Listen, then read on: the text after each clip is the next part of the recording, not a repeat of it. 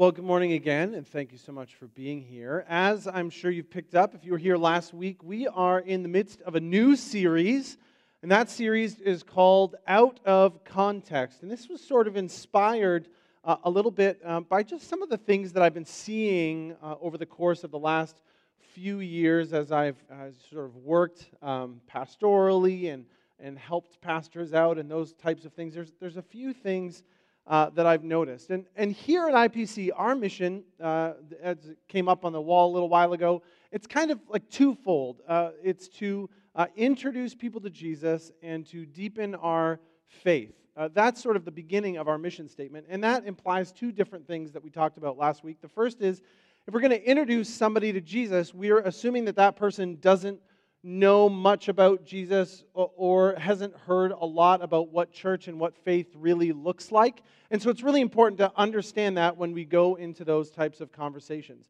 The other part of that mission statement is to deepen our faith. And so that means that we, we're probably talking to people who already have an established faith in Christ, and we're trying to figure out how to draw closer to Him, uh, how to find what He's uh, guiding us to, and how to deepen our faith uh, in all of those ways. And whether you're a Christian or not, whether you're looking for something new or whether you've been here for a long time, uh, you'll probably notice that one of the best ways to get to know Jesus is through Scripture. We talk about using Scripture a lot in a lot of different ways to do this. But one of the things that happens every once in a while, and sometimes it's completely intentional, and sometimes it's a little bit by accident, but we can sometimes take Scripture out of context. And when we do that, it can take on a life of its own. It can create a new meaning that was never really intended.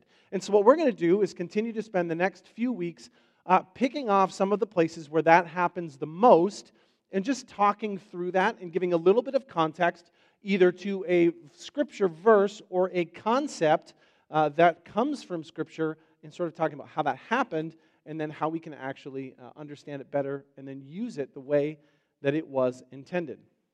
So today's message, uh, today's biblical concept, so last week was a verse. We did uh, Jeremiah 29 11. We isolated a verse. This week we're going to isolate a concept. And maybe you've been going through a hard time. Maybe you've had a, a, rough winter. Maybe it's been the last couple of years of COVID. Maybe you're a parent and there's Cheerios flying all over the place constantly, or whatever that looks like, and somebody seeing that you've had a hard time, somebody really looking into your heart and knowing and understanding that you just need some encouragement, will come up to you and go, You're going to be okay because in the Bible it says, God will never give you more than you can handle. And in that moment, you sit there and go, Maybe not. I don't know.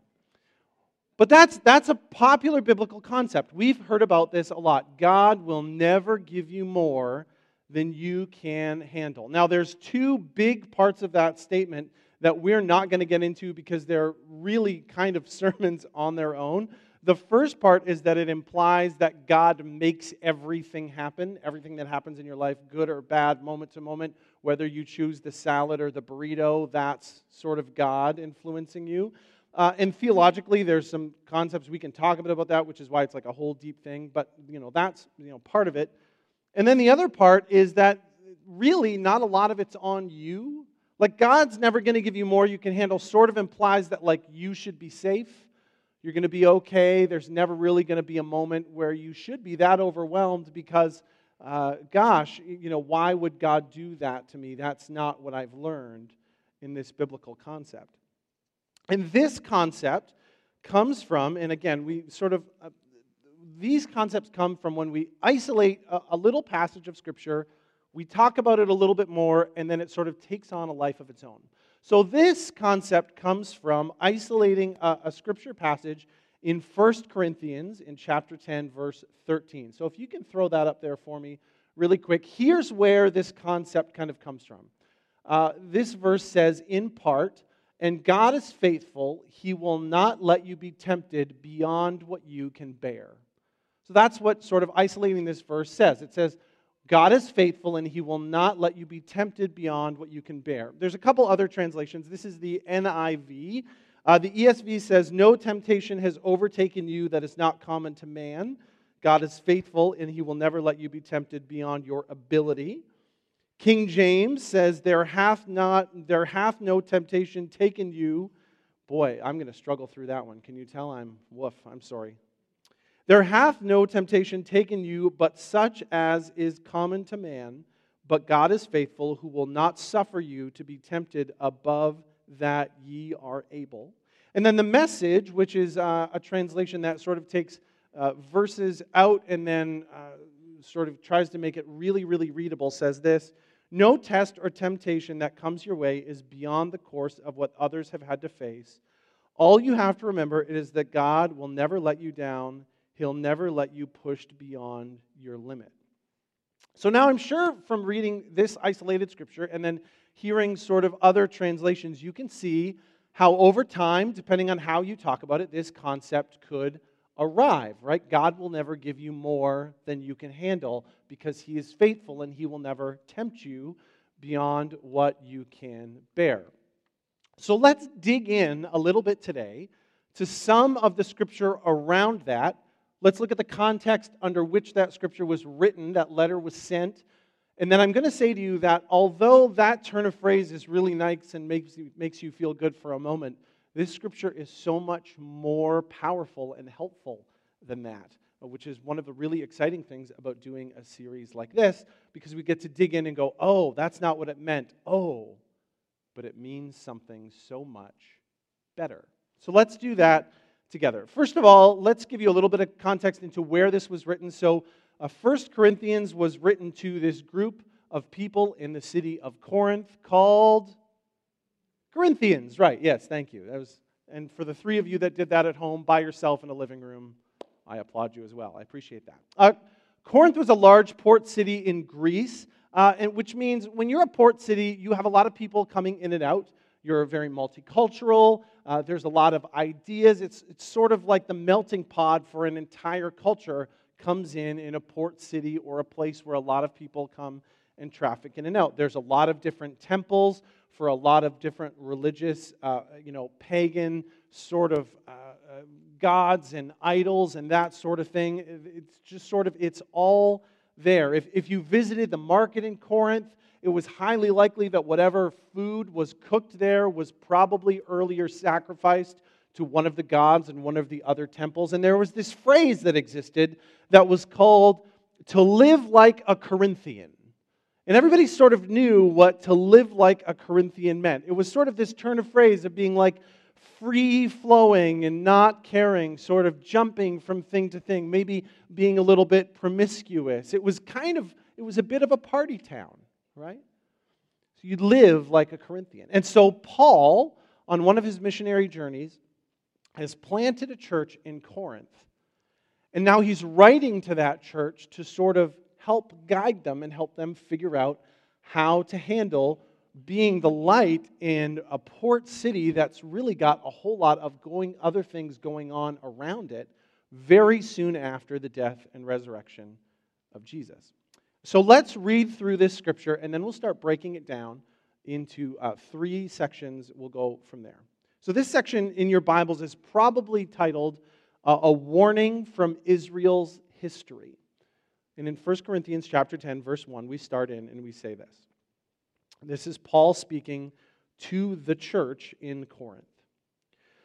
For I do not want you, the church, to be ignorant of the fact, brothers and sisters, that our ancestors, and when he says our ancestors, he's talking about sort of a big hour. So the Israelites and everybody who's been a, a God follower, a Christ follower that's come before this conversation. We're all under the cloud, and that they all passed through the sea. They were all baptized into Moses in the cloud and in the sea.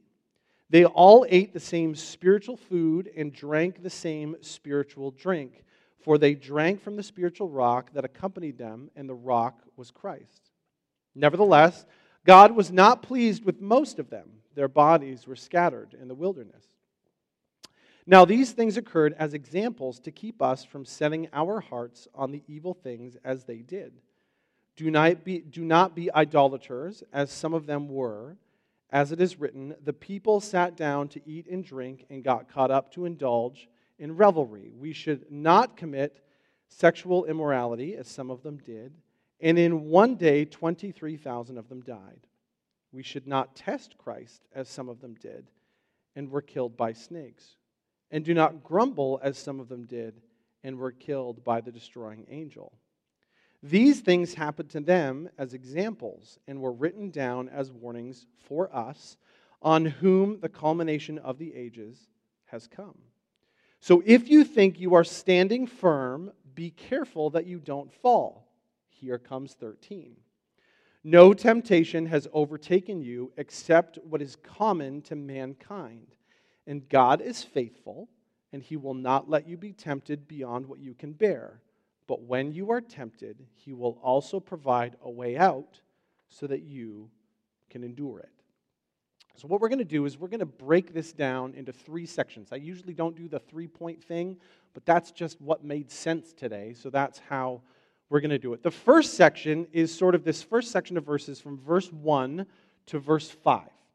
And what Paul is doing is he's giving a little bit of backstory. He's actually giving context to the Christians in Corinth.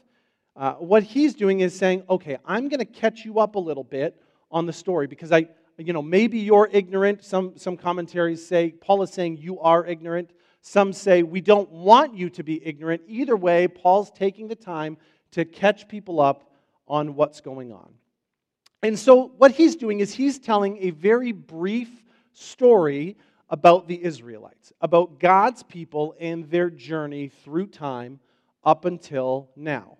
And the Israelites have gone through a lot. They've had prophets come and tell them about what God was planning and what they should do next. They've had new governance systems because they wanted a king, and so they got one. They've had wars and enemies and people attacking them, and they've been exiled from their homes and taken away and then eventually uh, brought back. And so, what these verses do is they talk about um, some of the experiences that the Israelites had when they were on their journey from Egypt to the promised land and some of the things that they encountered there. So, it, we talk about uh, here uh, the cloud by, baptized into Moses in the cloud and in the sea. So there's this cloud by day and this pillar of fire by night that led the Israelites through the desert. You can go back and read all about that. So he's just giving a little bit of history, history that these folks would likely know. He's just reminding them. He said, baptism through the waters of the Red Sea. He's reminding us that God brought them through the Red Sea. And then he talks about the spiritual food and spiritual drink. And again, they're traveling through the desert. There isn't a lot to eat, there isn't a lot to drink. So he's talking about the manna that was provided for them to eat, as well as the water that was provided to them miraculously by God in a handful of different ways. And then verse 5 says, Nevertheless, God was not pleased with most of them. Their bodies were scattered in the wilderness. Now, this is really interesting because this is kind of the turning point of the lesson in that really that first part.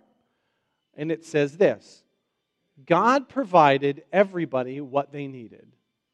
God provided a way, God provided the provisions, God provided the guidance, God provided everything that they needed to get from A to B to where they needed to go. Yet, some of them didn't make it. That's interesting, right? Paul is kind of saying here something that maybe is a little uncomfortable, but we need to remember as we journey towards verse 13. It's that even though God provides you a way out, it doesn't mean you always get out. Right? Just because God provides you a way out doesn't mean that you always get out. Well, why is that the case? Because when something is provided to you, you still need to accept it. you still need to follow it. How many of you have been in an argument? Just me. Okay. If you can all pray for me, that would be great. How many of you have been in an argument when you knew the only way out was to apologize, yet you didn't take it? Now you don't need, oh, I actually have a couple of hands. right. Okay? So, simply, there's a way out. It's provided for you, yet you choose a different path. And what happens? You're still stuck. That's not because there wasn't a way out, it's because you chose a different way. So, what Paul is saying is hey, here's Israel's history. Please don't be ignorant of it. Ignorant of it. Please remember it, but also remember that God's people were given everything they needed, yet some of them didn't make it out, not because God didn't provide, but because there was a little bit of responsibility on those people to make the decisions they needed to make, and they didn't always make the ones they were supposed to. Okay, so that's the first section. The second one here in the middle, starting in verse 7, he starts to give specific examples. So I just gave the example of uh, an argument. So he gives some specific examples from Israel's history, times when they had a way out, but they chose another way. In verse 7, he says, Don't be idolaters as some of them were, as it was written, and then talks about it. And there, they're talking about this time where uh, Moses went up the mountain to hear from God, and the people down below built this golden calf, this idol, because they were impatient and they wanted to figure things out on their own. And instead of waiting for the instruction from God to get them where they needed to go, they created their own way. So Paul says, Don't do that. Verse 8 talks about the Israelites uh, linking up with the Moabite women in the book of Numbers. We're not going to get into that, too. Again, each one of these examples is probably its own Sunday on its own. But they uh, linked with these people, they became intimate with them, and then through those relationships, they started worshiping their gods and their idols. And again, because of decisions they made, they slowly started to drift away from God. Paul says, don't do that. Verse 9 talks about complaining to God and to Moses while they were in hardship in the desert. God's providing a way, yet people are complaining. People are saying, How can I get this differently? How can I provide my own way? What are we talking about here? This is awful. You're terrible leaders. You're not working so fast. And, and, and, and, and, and, and. Paul says, Hit the brakes, take a breath. Don't be like that. And then in verse 10, in number 16, he talks about a time uh, where the folks in Israel didn't follow through on a very specific plan that God gave them. And what happened? They didn't get through the things they needed to get through. So, again, this first part is very true. God provides a way out, but there's some responsibility on you to take up the torch and to walk that path as well and to actually go that way and take it. And the second is a kind of a joke that I made last week is there are some really good reasons and examples as to why you gave up, didn't, didn't get through. And usually they're linked with our choices. usually we're not, you know, we are sort of like, you know, the, the part of the equation that's the variable. We are the part that needs to make sure we make the choice in order to follow the thing that we've been called to do. And then the third section, we get to the hope. So, verse 11 talks about how important all this is because Paul is saying you are living in the penultimate time. For all of the history of God's people, we have been waiting and talking about the Messiah. And you are living within the generation that that happened. You are living in like the penultimate moment of our faith so far. And so it's really important that you understand both our history, but where we're headed to now. Uh, verse 12 is sort of one last warning, and then verse 13 happens. No temptation has overtaken you except that what is common to mankind. And God is faithful. He will not let you be tempted beyond what you can bear. But when you are tempted, He will also provide a way out so that you can endure it.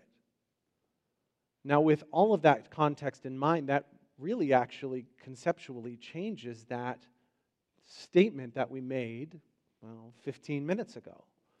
God will never give you more than you can handle.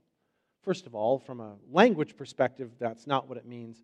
Second of all, really what we're talking about is God will never have you be led into a temptation in which there isn't a path out for you. Right? And that's a completely different concept because we live in a fallen world. We live in a world with temptation all over the place. We can choose this, we can choose that. Some of it's good, some of it's bad. Sometimes we need to discern, sometimes we pray to decide, sometimes we decide on our own merits or situationally what we think. And all that's okay until we get to this place where we go, Well, I, I thought God wouldn't give me more than I could handle. Well, really, the statement should be I thought God was going to give me a way out. Because as soon as you do that, you have to go introspective. Did I look for the way out? Did I pray for the way out? Did I seek the way out? Did I miss it? Did I see it but ignore it? Did I see it and kind of go halfway and decide that's far enough, now I'm going to try my own thing? This is where this verse becomes both a bigger encouragement because it's tangible, but also something that we need to take responsibility for because we're a part of this equation too. It's a two way relationship. We need to make sure that we're following God and His instruction and the things that He's giving us, or we probably won't get out. Because just because there's a way out doesn't mean you're going to get out. what we need to do is we need to seek after God and His way and follow that. Now, if you're newer to Christianity, and this is kind of uh, a, a concept that, like, okay, Mike, this makes sense, but quite honestly, uh, Mike, I'm hearing what you're saying, but I've never seen that before. I, I get the concept. God will give me a way out. Maybe you're new in your faith. Maybe you're just thinking about it. Maybe you're 20 years into your faith and you're thinking, you know, I've never really seen that way out. At this point, the question is both obvious and a challenge, and it's have you looked? have you sought that out? Have you asked? Have you prayed? Have you brought people in? Have you really listened? Have you been patient? Whose timeline are you working on? All of a sudden, we start to ask all these questions and go, oh, maybe God is more faithful than I thought. Maybe I'm the one that skewed off a little bit. And this isn't one of those uh, like, you know, guilt sermons or one of those ones that reel you back in and say you should change everything that you're doing. This is one of those ones that just takes this biblical concept and says, here it is in context. It's actually more helpful than it is in that little phrase. God will never give you more than you can handle is so giant and ambiguous and takes on a life of his own. God will always provide you a way out gives you hope even when it's the darkest because you still have somewhere to go. God will never give you more than you can handle is ambiguous. How much can you handle? How much can I handle? Is that situational? Is that based on how I feel today? Is it based on the salad or the burrito? I don't know. How much can I handle? Then it's like, well, should I be able to handle this? Is there something wrong with me? And all of a sudden, we start taking that concept and we go down this path that doesn't actually lead us anywhere.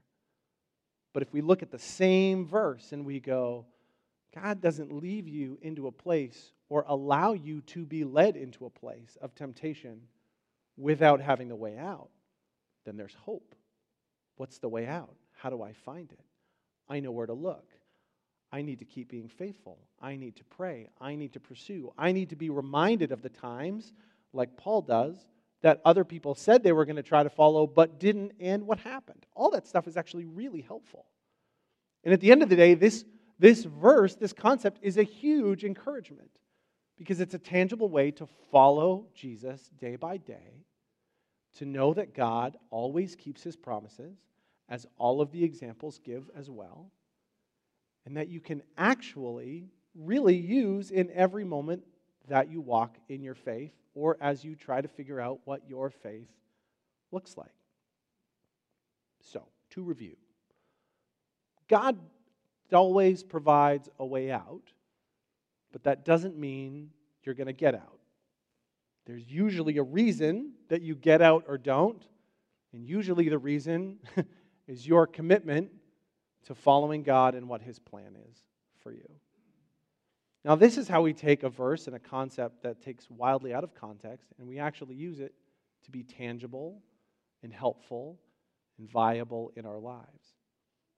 So, I would encourage you the next time that you see somebody that's having a minute, that you see somebody that is overwhelmed, that you see somebody that is clearly beyond their capacity, that you see somebody who is just up to their ears in whatever they're up to their ears in, then instead of going to them and saying something maybe a little fluffy or ambiguous, like, God will never give you more than you can handle, give them something tangible.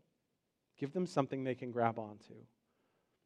You know, here's a time where I felt like I was in the midst of a whole bunch of things I didn't understand, but I knew that God would provide me a way out if I looked for it, if I sought Him after it, if I earnestly prayed and listened and watched.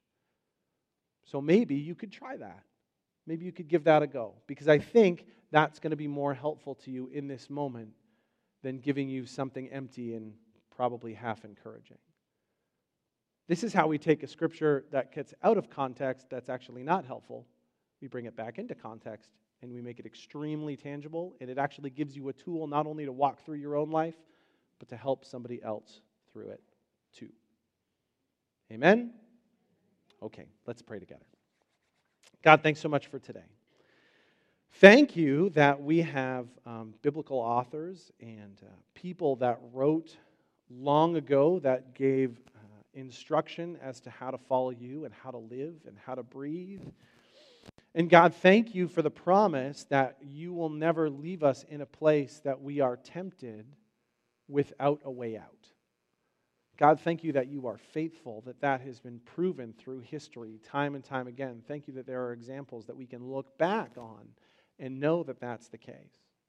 And so, God, I just pray that as we find ourselves in dark moments, in tough moments, or we interact with people that have those same things, that God, we would understand that you are a God who is faithful to us, that will always lead us out, that will lead us to safety, that will lead us to safekeeping, and that ultimately will lead us to you, as long as we have actively searched for that and we make sure we're doing it day to day. God, help us to do that. There are biblical examples, and there are examples in our personal lives of time that we've done that really poorly. And sometimes it's a real struggle. So, Lord, I just pray that you would give us the strength and the endurance and the wisdom to search after you in the moments that we need to. In Jesus' name, amen.